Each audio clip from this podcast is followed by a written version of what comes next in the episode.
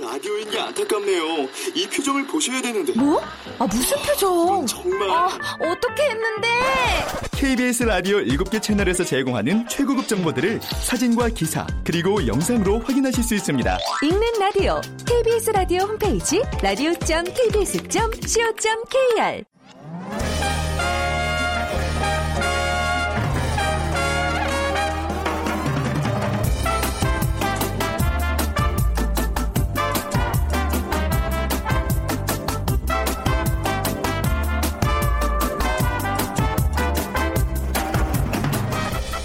안녕하세요. 빅데이터로 보는 세상 아나운서 최현정입니다. 자, 오늘도 많은 뉴스들이 전해지고 있습니다. 그런데 또 그중에서도 생명을 앗아가는 끔찍한 소식들이 마음을 무겁게 하는데요. 얼마 전에 필리핀에서의 총격 사건 굉장히 안타깝죠. 그리고 필리핀 한인 피살만큼이나 또 주목받았던 건 지난 5년간 피살당한 한인이 45명에 달한다는 사실이었습니다. 총기 소지가 비교적 수월한 사회라는 게 그 이유였는데, 사실 미국을 비롯해서 총기 소지가 가능한 나라에서는 자주 발생하는 사고 중 하나입니다. 이제 먼 나라 얘기만은 아닐 수도 있을 것 같고요. 테러에 활용될 수 있는 총기류와 국민 건강을 위협할 수 있는 마약류 불법 반입 시도가 해마다 늘면서 총기류 안전지대 마약 청정국 지위가 한순간에 흔들릴 수 있다는 우려가 나오고 있습니다. 위협받는 안전 코리아. 잠시 후 세상의 모든 빅데이터 시간에요. 총기 밀반입이라는 키워드로 빅데이터 분석해 보겠습니다. 자, 오늘 빅퀴즈 드리죠. 안전의식 아무리 강조해도 지나치지 않습니다. 자동차를 타게 되면 이것부터 매는 것이 습관화되어야 할 텐데요. 차량 충돌 실험 결과 시속 100km로 달리는 차에서 이것을 착용하지 않았을 때 받은 충격이 13층 높이에서 추락하는 것과 같다고 합니다. 착용할 때에 비해 신체의 충격은 16배 크고 사망률도 4배 더 높습니다. 일반적으로 자동차나 고속버스, 항공기, 기차 등에서 운행 중에 생기는 충격으로부터 탑승자를 보호하기 위해 좌석에 설치하는 장치 무엇일까요? 1번 허리띠, 2번 머리띠, 3번 안전띠, 4번 닭띠. 이 중에 정답 고르셔서 오늘 당첨되신 분께는 아메리카노 모바일 쿠폰 드립니다. 정답 아시는 분은 정답과 함께 여러분들 의견들 함께 나눠주세요. 휴대전화 문자 메시지 지역번호 없이 샵9730이고요. 짧은 글은 50원, 긴 글은 100원의 정보 이용료가 부과됩니다.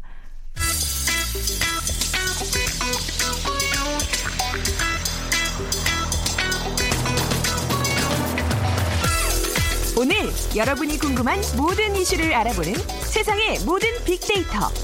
연세대 박희준 교수가 분석해드립니다. 연세대학교 정보산업공학과 박희준 교수 오셨습니다. 안녕하세요. 네, 안녕하십니까. 아, 오늘 총기 밀반입 얘기를 하는데요. 이게 최근 들어서 이제 국내에 총기 밀수가 급증을 하고 있다면서요. 예. 올해 들어서만 총기 밀수 적발 규모가 250정에 육박했는데요. 네. 해마다 증가 추세를 보이고 있고요. 이제 한국은 더 이상 총기 안전국이 아니다라는 지적도 나오고 있습니다. 국회 기획재정위원회 소속이죠. 새누리당 박명재 의원이 10일 관세청으로부터 받은 자료에 따르면 올 8월 기준으로요. 네. 적발된 총기 밀수 규모가 모두 246정이었습니다. 구체적으로 좀 살펴보면요. 실제 총기가 7건이었고요. 모의 총기가 171건, 그리고 총기 부품이 68건. 그래서 실제 총기, 모의 총기, 총기 부품 적발 건수를 모두 합한 총계를 살펴보면 5년간 지금 지속적으로 증가하는 추세인데요. 네. 2012년 같은 경우에는 141정, 그리고 2013년에는 140정, 2014년에는 170정, 2015년에는 180정으로 지금 계속 이제 증가 추세에 있는데, 과거에는 우리가 이제 특정 부류 사람들이 주로 총기를 구매해 왔거든요. 근데 최근에 보면 SNS를 등을 통해서 부품을 구입을 해서 제조하는 방법을 알려준다든가, 또 총기 구입할 수 있는 어떤 그런 경로를 알려준다든가 해서 네. 일반인들도 총기를 이렇게 소지하는 지금 확률이 굉장히 높아지고 있는 추세다라는 보고가 있습니다. 분명한 거는 이제 국내에서 이런 총기 소지라고 있는 게 불법이잖아요. 그렇죠. 그리고 지금 말씀하신 게 적발 건수지 실제 밀반입되고 있는 수는 그거보다 몇 배가 많다는 얘기인데. 아니, 이렇게 우리나라는 이제 총기 소지가 또 취급이 원칙적으로 이제 금지돼 있는데 그 예. 법도 좀 알려주세요. 예, 최초로 그 총기 소지 관련 법률이 제정된 것은 1961년입니다. 네. 그래서 법률 제 835호로 제정된 총포화학 압류 단속법이 이제 최초의 총기 소지를 금지하는 법 인데요. 1981년부터는 이제 총포, 도검, 화학류 단속법으로 명칭이 바뀌어서 개정이 되었고요. 네. 여기 보면은 이제 총포, 도검, 화학류, 분사기, 전자충격기, 석궁 이런 것들도 이제 넓은 범위에서 네. 총포, 화학류에 포함이 되어서 뭐 관련 꼭 총이 아니더라도 그런 총에 준하는 그런 위협을 네. 줄 수 있는 그런 기기들은 모두 소지를 지금 원칙적으로 금하고 있고요. 네. 그리고 가끔 뭐 상향 즐기시는 분들은 공기총이나 엽총 소유는 가능합니다. 그렇지만은 네. 개인 소주는 할 수 없고요. 아, 그런 거예요? 예. 평소에는 지역 경찰서에 보관을 해야 되고요. 네. 그래서 사냥철이나 필요시 허가를 받은 후에 사용했다가 다시 경찰서에 보관을 해야 합니다. 그리고 그런 거군요. 가끔 이제 스포츠용 공기총 네. 사용하시는 분들도 있는데 이것은 허가받은 사람과 허가받은 장소에서만 다룰 수 있고요. 그것은 이제 허가받은 장소라든가 사람은 대통령령으로 네. 정하고 있습니다. 외국의 경우는 어떤가요? 뭐 대표적으로는 스위스 같은 경우에요. 성인 남자아이에서 법으로 다양한 무기를 보유할 수 있게 하는데요. 이것은 스위스가 산악 지형이어서 전쟁 등 유사시에 신속하게 무장을 할 수 있도록 하는 것인데 네. 근데 스위스 같은 경우는 국가 차원에서 개인의 총기 보유를 지원을 하고는 있지만 총기 관련 범죄는 거의 발생을 하지 않거든요. 그래서 총기 등록을 의무화하고 또 총기를 휴대하고 집 밖으로 나갈 때는 또 신고를 해야 되기 때문에 잘 지켜지고 있는 것 같고요. 이스라엘도 마찬가지입니다. 늘 분쟁이 일어나는 지역인데 그래서 이스라엘 같은 경우는 가정에 기관총을 비롯한 각종 무기를 소유하고 네. 유사시에 또 대비하고 있다고 하고요. 네. 호주도 사실은 대표적인 그 총기 소지할 수 있는 국가가 있는데 1973년부터 총기 규제를 이제 하되 총기별로 면허증을 발급을 받도록 했어요. 네. 그래서 이제 총기 관리를 확실하게 하고 있고요. 근데 문제가 되는 것이 미국이죠. 늘 대형 총기 사고 이렇게 소식을 접하다 보면 미국에서 발생한 사고가 많은데 미국 같은 경우는 소총이든 권총이든 원한다면 소유하고 휴대할 수 있는 전 세계 유일한 국가입니다. 그래서 총기 등록제를 실시하지도 않고요. 총기 구입할 때 또 신원조회도 굉장히 형식적으로 이루어집니다. 그러다 보니까 미국에서 강력 범죄가 끊이지 않고 이제 발생을 하고 있는데 총기로 인한 사망자 수도 갈수록 증가하고 있는 추세에 있거든요. 네. 지금 이제 미국 같은 경우에는 총기 보유 가정 비율이 41%를 넘어섰고요. 총기 사고 사망자는 인구 10만 명당 13.47명. 그러니까 세계에서 지금 가장 높은 비율이죠. 총기로 사망하는 사망자 수가요. 미국에서 그래도 좀 오랜 기간 공부를 하셨으니까 혹시 거주하시는 동안 이 총성 이런 거 들으신 적 있으세요? 아, 자주 들었어요. 그쵸? 저는 제 학교는 워싱턴 DC에 있었고요. 워싱턴 DC 근교 버지니아에서 거주를 했는데 워싱턴 DC 같은 경우는 총기 사고가 굉장히 빈번하게 발생하는 지역이고요. 네. 교 내에서도 제가 재학 중에도 2차례 정도 총기 사고가 있었습니다. 네. 한 번은 제가 도서관을 나오는데 네. 진짜 묻지마 총기 살인이 한 번 있었어요. 네. 아무런 관계도 없는데 도서관에서 나오는 학생들을 상대로 해서 총기를 발사해갖고 그때 2명이 숨진 적이 있었습니다. 아, 교수님 무사하셨죠? 그리고 한 저는 10분 뒤에 나왔고 상황이 정리된 다음에 나왔죠. 네. 그러니까 그렇게 미국 거주하시는 분들이 그런 얘기를 많이 하더라고요. 실제로 뭐 이렇게 뭐 피해는 안 당했지만 이렇게 총성을 많이 들으면서 살고 굉장히 불안에 떨고 있다고. 이게 연간 사망자 수도 이렇게 집계된 게 어마어마하더라고요. 그렇죠. 네. 법 집행 과정이 아닌 미국 사회에서 일어나고 있는 전체 총기 사건을 분석해 보면 그 상황이 훨씬 더 심각하다는 것을 알 수 있는데요. 네. 지난 22일까지를 기준으로 해보면 올해 미국에서 발생한 총기 사건은 무려 41,000여 건에 이릅니다. 그리고 지금까지 총기 사고로 1,500여 명이 숨졌고요. 그러니까 다시 말씀드리면 하루 평균 40명이 총에 맞아 숨졌다는 얘기입니다. 하루에 40명씩. 하루 평균 40명씩. 그러니까 총기 사고로 인한 부상자도 21,000여 명에 이르고요. 그러니까 하루 평균 한 80명 정도의 총기 사고로 인한 부상자가 이제 발생하는 거죠. 그러니까 굉장히 높은 수치입니다. 총기 사고로 숨지거나 다친 사람 가운데 더욱 문제가 되는 것은 17세 이하 청소년이나 어린이가 2,700여 명이나 포함되어 있다는 거죠. 네, 뉴스 중에 안타까운 거 보면 왜 진짜 아무것도 모르는 어린이가 총기를 잘못 이렇게 다루다가 본인도 죽고 뭐 부모도 죽고 이런 경우들 많이 우리가 목격하잖아요. 맞습니다. 사실 미국에서 이 총기 소지는 이게 뭐 굉장히 논란거리, 정치적인 논란이 많기 때문에 그렇죠. 네. 이렇게 진짜 심각한 상황에 이르렀음에도 불구하고 미국에서 자유로운 총기 구매를 보장한 수정헌법 2조를 개정해야 된다는 목소리를 강력하게 내고 있는 그런 정치인들은 참 찾아보기가 드뭅니다. 오바마 대통령 같은 경우는 대통령이 취임한 다음에 총기 관련 규제를 좀 강화하겠다고 노력을 많이 했습니다만은 결국 보수층의 반대에 부딪혀서 뜻을 이루지 못했고요. 지금 총기금의 과정에서는 신원 절차를 강화해야 한다는 주장 정도 나오고 있는데 아까 말씀드린 것처럼 이 신원 확인 절차도 굉장히 형식적으로 네. 이루어지고 있기 때문에 미국에서 총기 관련된 어떤 범죄라든가 그런 사망자 수는 앞으로도 줄어들기는 쉽지 않을 것이다라고 보여집니다. 네. 그들의 어떤 그 무슨 프론티어 정신이라 그래야 될까요? 뭔가 이 총기에 관한 어떤 철학이 좀 우리랑 다른 것 같아요. 건국 역사에 기인한다고 보이고요. 그쵸. 자신은 자신 스스로 지킬 수 있어야 된다는 그쵸. 그런 어떤 미국인들의 정신에 기초한 헌법, 그 헌법으로부터 또 만들어진 여러 가지 법률 때문에 네. 이런 문제가 생기고 있는 것 같습니다. 네. 이번에도 이제 뭐 트럼프랑 클린턴의 어떤 대선 이슈에서도 뭐 총기 소지에 대한 얘기는 안 하는 것 같더라고요. 잠깐 언급이 됐었죠. 잠깐 네. 언급이 됐었는데 트럼프 같은 경우에는 총기 소유는 정당하다. 그러니까 미국 보수층의 어떤 네. 그런 의견을 TV 토론 중에 대변을 했었고요. 네. 자, 이제 우리나라의 문제로 다시 넘어와 보겠습니다. 그러니까 우리나라에서도 당연히 총기 소지에 대한 견해는 부정적이겠죠. 어떻게 나타나고 최근 있어요? 최근 어떤 총기 사고가 네. 나면서 SNS 분석을 해보면 관련되는 글들이 참 많이 올라오는데요. 네. 뭐 다른 이슈와는 틀리게 81% 정도가 압도적으로, 압도적으로 부정적인 견해를 가지고 있는 것 같고요. 17% 정도는 긍정적인 견해를 가지고 있는 것으로 나타났습니다. 네.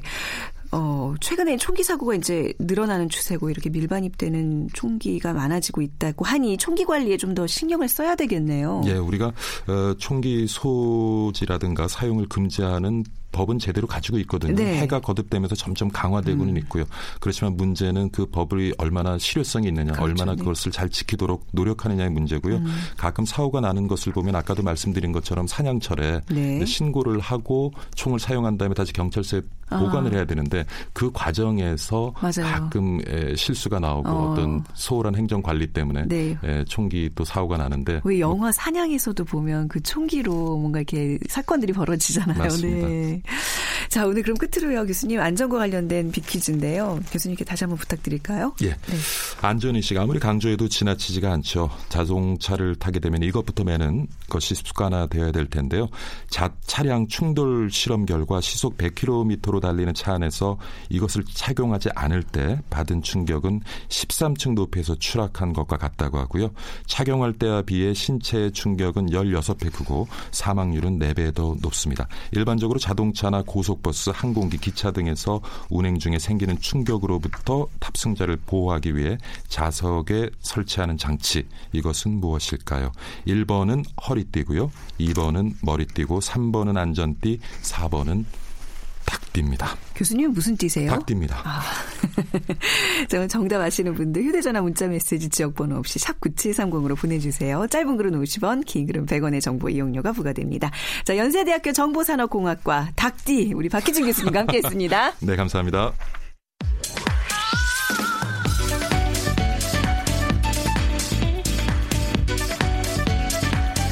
월드 트렌드 빅데이터로 세계를 본다. 르몽드 디플로마티크 임상훈 기자와 비커뮤니케이션 전민기 팀장이 분석해드립니다. 네, 임상훈 기자, 전민기 팀장 두 분 나오셨습니다. 안녕하세요. 네, 안녕하세요. 반갑습니다. 저희가 이제 2주 전에 노벨상 주제를 한번 다뤄봤는데요. 그 후에 13일까지 노벨상 수상자들이 이제 모두 발표가 됐습니다. 굉장히 많이 회자가 되고 있어요. 굉장히 의외성이 이번에 많았기 때문에 말이죠.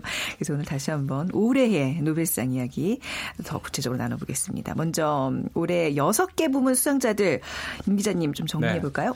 네, 그 맨 처음에 발표됐던 생리의학상은 이제 지난 2주 전에 말씀을 드렸기 때문에 네. 그대로 이제 일본의 오스미 요시노리 교수가 이제 받은 그대로고, 그 다음에 이제 이어서 4일날 물리학상 발표됐고, 이제 3명이 받았죠. 네. 사울리스, 홀데인, 코스틀리츠 교수가 받았고, 그 다음에 5일에는 화학상, 프랑스의 이제 장피에르 소바주, 그 다음에 영국인이죠. 근데 미국에서 활동하는 스토다트, 그 다음에 네덜란드의 페링하 교수, 그 다음에 7일 평화상에는 이제 산토스, 저 콜롬비아 대통령이 받았고요. 아, 예, 맞죠. 그리고 네. 이제 10일날 경제학상은 역시 그 3명인데 2명이죠. 하트하고 블룸스트림.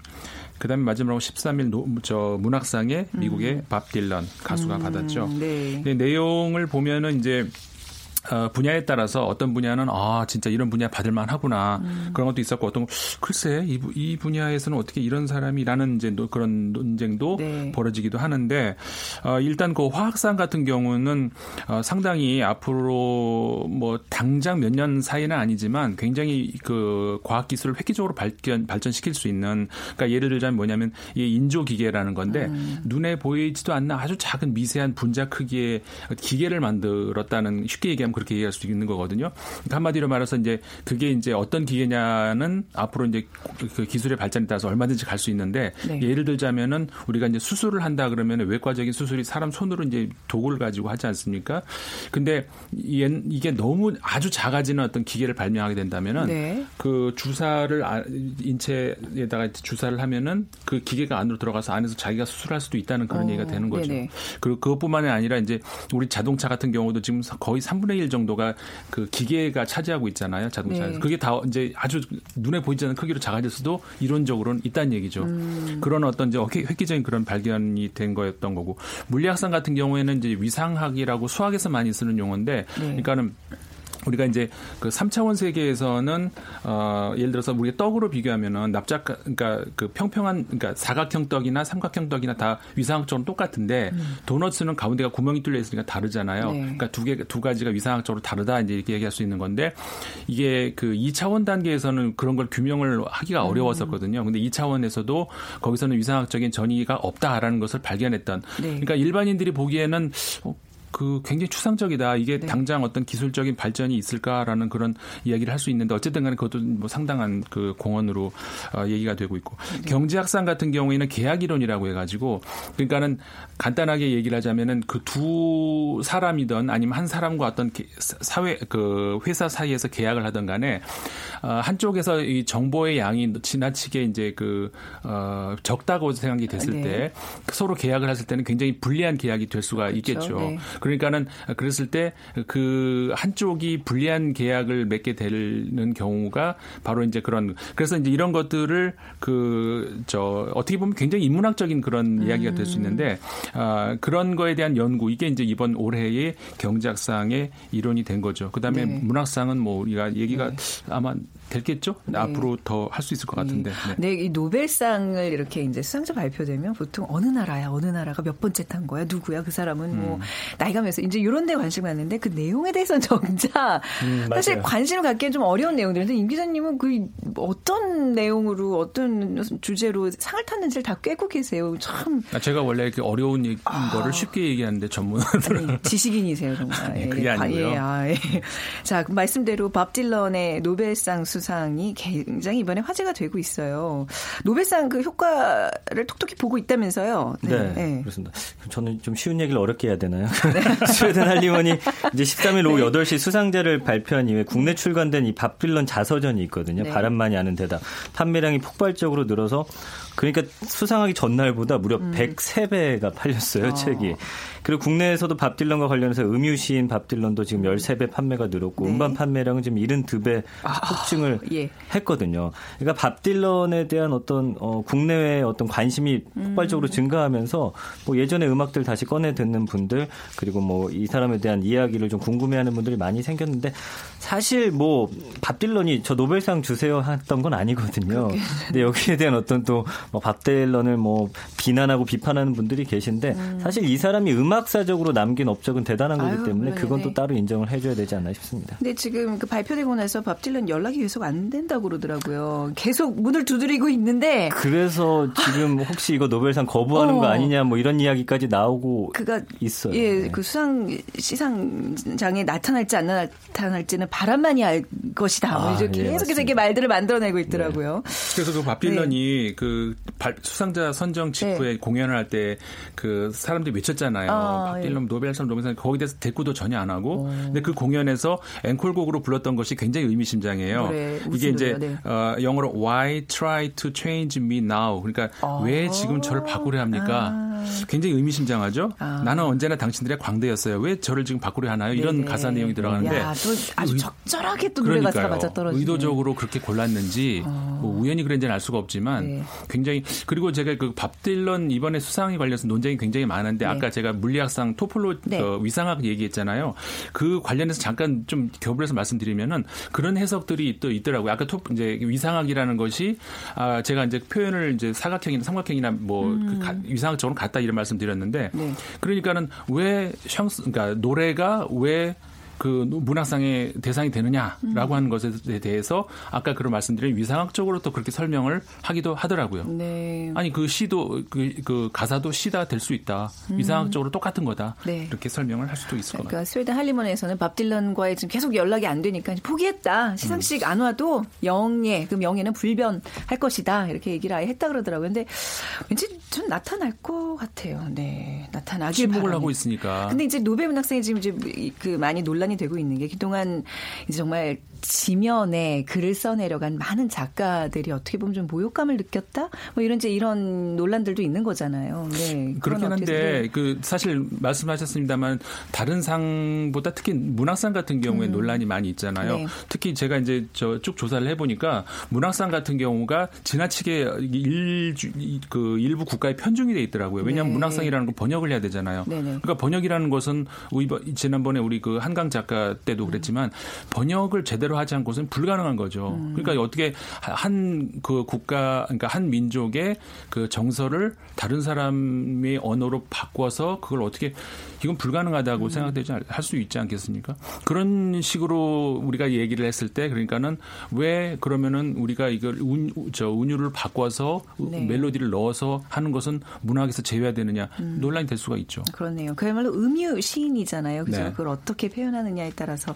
근데 아무튼 이제 뭐 논란은 계속 되고 있습니다. 근데 이렇게 뭐 이번에 노벨 문학상으로 인해서 찬반 양론이 거세게 이제 펼쳐지고 있는데 이런 수상 자격을 두고 논란이 있었던 게 이번만이 아니잖아요. 그렇죠. 논란을 부른 노벨상 수상자 또 누가 있었죠? 2009년에 보락 오바마 미국 대통령이 이제 네. 평화상을 탔는데 이때도 논란이 상당했습니다. 네. 뭐 다양한 외교적 성과 그리고 국제 화합을 위한 공로를 인정받아서 받았다라고 밝혀졌는데 사실 후보 추천 마감일이 오바마가 대통령 취임한 지 겨우 12일밖에 안 된 시점이었기 때문에 네. 여기에 대한 비판이 많이 있고 노벨위원회가 오바마가 이제 국제 협력 분야에서 추 기울일 노력을 사전에 응원하는 차원에서 수여를 결정했다. 이 말이 네. 아주 문제가 된 거죠. 왜냐하면 그런 식으로 따지면은 뭐 이 과학자가 추후에 내게 될 성과를 기대하기 때문에 우리가 상을 준다. 이거 마찬가지였기 때문에 여기에 대한 논란이 상당히 있었고요. 네. 1949년 이제 노벨 생리의학상을 받았던 사람이 포르투갈의 의사 이 안토니오 에가스 모니스라는 사람인데 네. 그 우울증이라든지 정신병 치료를 위해서 뇌에서 이런 물질이 나오는 전두엽을 절제를 하는 수술을 했었어요. 그러니까 아예 잘라버렸던 건데 네네. 이게 나중에 봤더니 처음엔 효과가 있는 것처럼 보였으나 이거를 받은 사람들은 무기력해지고 무감각해진다고 해서 결국에는 이 수술 자체가 폐기됐거든요. 네네. 그러니까 나중엔 여기에 대해서 지금 논란이 많고 뭐 이 외에도 사실 논란이 있었던 경우는 많이 있습니다. 네. 가장 좀 대표적인 뭐 수상 거부의 사례랄까 이거는 이제 프랑스의 철학자 장포의 사르트르 네. 얘기도 이제 많이 나오더라고요. 네. 그 사르트르 같은 경우가 이제 대표적으로, 그러니까 그 사실은 그 노벨상이 아니고 다른 상을 거부하는 그런 경우들도 많이 있었는데 워낙 네. 이제 노벨상이 권위가 인정을 받다 보니까 이제 많이 알려져 있는 건데 사르트르 같은 경우에는 어떻게 보면은 그 여러 가지 이제 논란이 있었죠. 뭐 그 사전에 예를 들어서 이제 까뮤하고 어떻게 보면 저 네. 친구이자 라이벌일 관계인데 까뮤가 먼저 받았거든요. 그러니까 이제 그 다음에 그 경쟁심에서 그랬다 이런 폄하도 있고, 네. 근데 그거는 좀 너무 나간 것 같고 그 다음에 이제 그것 때문에 그 이후에 철학자들이 노벨상 수상을 공교롭게 많이 못 받았어요. 거의 네. 못 받았거든요. 그러니까는 어떤 그 사르트르가 그런 일을 남겨놓으니까 괘씸죄에 걸린 거 아니냐 이런 뭐 이상한 그 루머도 있는데 네. 어쨌든 간에 사르트르라는 사람은 실존주의 철학자의 거물답게 사실 이론적으로 실존주의자로서 어떤 그런 상을 수상을 해가지고 그 상의 어떤 영예를 가지고 어떤 활동을 한다. 이건 좀 안 맞거든요. 네. 그러니까 사르트르가 직접 한 얘기가 그거예요. 앞으로 내가 어떤 사인을 할 때 그리고 어떤 이야기를 할 때 사르트르가 얘기했다라는 것과 노벨상 수상자 사르트르가 얘기했다는 것과 자기는 그렇게 어떤 그 제도권화 돼가지고 얘기를 했을 때 그럼 내 실존은 어디 가느냐, 난 그런 걸 원하지 않는다, 이런 이유였거든요. 네네. 그러니까 굉장히 어떻게 보면 자기의 철학에 충실한 그런 그저 실천하는 실존주의자라고 그렇죠. 봐요. 그렇군요. 근데 노벨문학상의 그 유력했던 후보 하루키의 입장을 좀 생각해보게 돼요. 우리 네. 고은 시인과 함께 여러 회 수상 후보, 그것도 아주 강력하고 유력한 후보로 거론이 됐었는데 참 낙심 뭐랄까요. 제가 만약에 하루키라면 내년에 상이 온다해도 안 받을 것 같아요. 이제 그만 나는 네. 이제 안 받을래 뭐 이런 마음도 들 것 같은데 이렇게 좀 안타깝게 노벨상을 놓친 사람들 많은데 가장 안타깝게 놓친 예. 과학자가 누구인지 국제학술지 네이처가 발표했. 했다면서요? 네이처가 프랑스 세균학자 가스통 라몽이라는 사람을 안타까운 노벨상 탈락자 1위로 꼽았거든요. 네. 근데 노벨재단이 사실 50년 이상 후보자 명단을 비밀리에 붙인 다음에 이제 온라인에 공개하는데 그래서 현재 1954년 노벨상 후보자까지 공개가 돼 있어요. 근데 네. 이 라몽이라는 사람이 뭐 한 23년 사이 동안 무려 155명의 과학자로부터 추천을 받았는데도 불구하고 예. 상을 받지 못했습니다. 이 전염병이죠. 디프테리아에 대한 예방 백신 을 개발한 사람이었고 네. 2위도 역시나 디프테리아 연구자였는데 이 사람들이 타지 못한 이유가 뭐냐면은 그동안 이미 많은 과학자들이 면역학 그리고 감염병 연구로 노벨상을 받았기 때문에 네. 이제 이 분야는 우리가 그만 주자. 하지만 그렇구나. 사실 엄청난 업적을 남겼는데도 불구하고 어떤 시대적인 흐름 또 네. 운도 좀 따라줘야 이 상을 받을 수 있는 게 아닌가 그런 생각해봤습니다. 맞아요. 시대적 흐름 그게 굉장히 중요한 것 같은데 근데 이번에 문학상 외에도 노벨 물리학상이 또 의외라면서요. 이거는 어떤 논란이 있는 거죠. 그러니까 이제 물리학상을 미리 네. 아까 설명을 드렸습니다만은 네. 이제 그런 것 때문인데 왜냐하면은 네. 그 2주 전에 설명드렸던 그 생리의학상도 그렇고 이번에 그 아까 말씀드린 화학상도 그렇고 우리가 이렇게 일반인들도 이렇게 들어보면 정말 이게 정말 그럼 앞으로 수 시간 안에 그 뭔가 진짜 획기적인 인류의 기술적인 발전이 있을 수 있겠다라는 네. 뭔가 구체적으로 딱 와닿는데 물리학 같은 경우에는 일반인들이 듣기에 굉장히 좀 난해하고 네. 굉장히 어렵고 근데 그게 앞으로 어떤 뭘 우리가 기대를 할 수 있을까라는 좀 그런 생각이 들게 하거든요. 이제 물리학자들은 아니겠지만, 그러니까 그런 차원에서 그냥 그 대중들이 봤을 때는 왜 저런 상 말고도 많이 저런 그 연구 말고도 많이 있을 텐데라고 하는 그러니까는 그 물리학자들 내부에서도 일부 약간 이제 그렇게 생각을 하는 사람들이 네. 이제 있다는 거죠. 그런 차원에서 굉장히 추상적이고 당장 왜냐하면 노벨상이라는 것 자체가 노벨이라는 네. 인물 우리 그렇지 않았습니까? 굉장히 당장 그 우리 그 문화의 발전에 그다음 평화에 뭔가의 구체적인 기여를 했을 때 주는 상이라고 네. 돼 있기 때문에 기초적인 연구 분야에서는 조금 그렇다는 얘기죠. 네, 이제 앞으로 우리가 항상 거론되는 게 한국인 수상자가 좀 나와야 된다. 뭔가 더 기초 과학에 대한 관심이나 이게 좀 누군가를 인재를 키워내는 환경의 어떤 부재 이런 거에 대한 안타까움들이 많이 지적되고 있어요.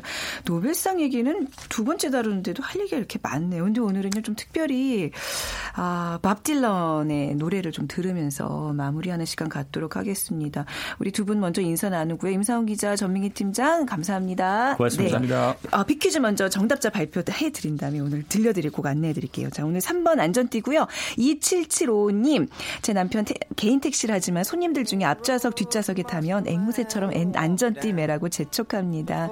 그리고 9800님. 네, 역시 안전띠에 대한 중요성 네, 적어주셨습니다. 밥 딜런의 Blowing in the Wind 나갑니다. 바람만이 아는 그 대답. 오늘 이 곡 끝으로 인사드리도록 하죠. 빅데이터로 보는 세상 지금까지 아나운서 최원정이었습니다. 고맙습니다.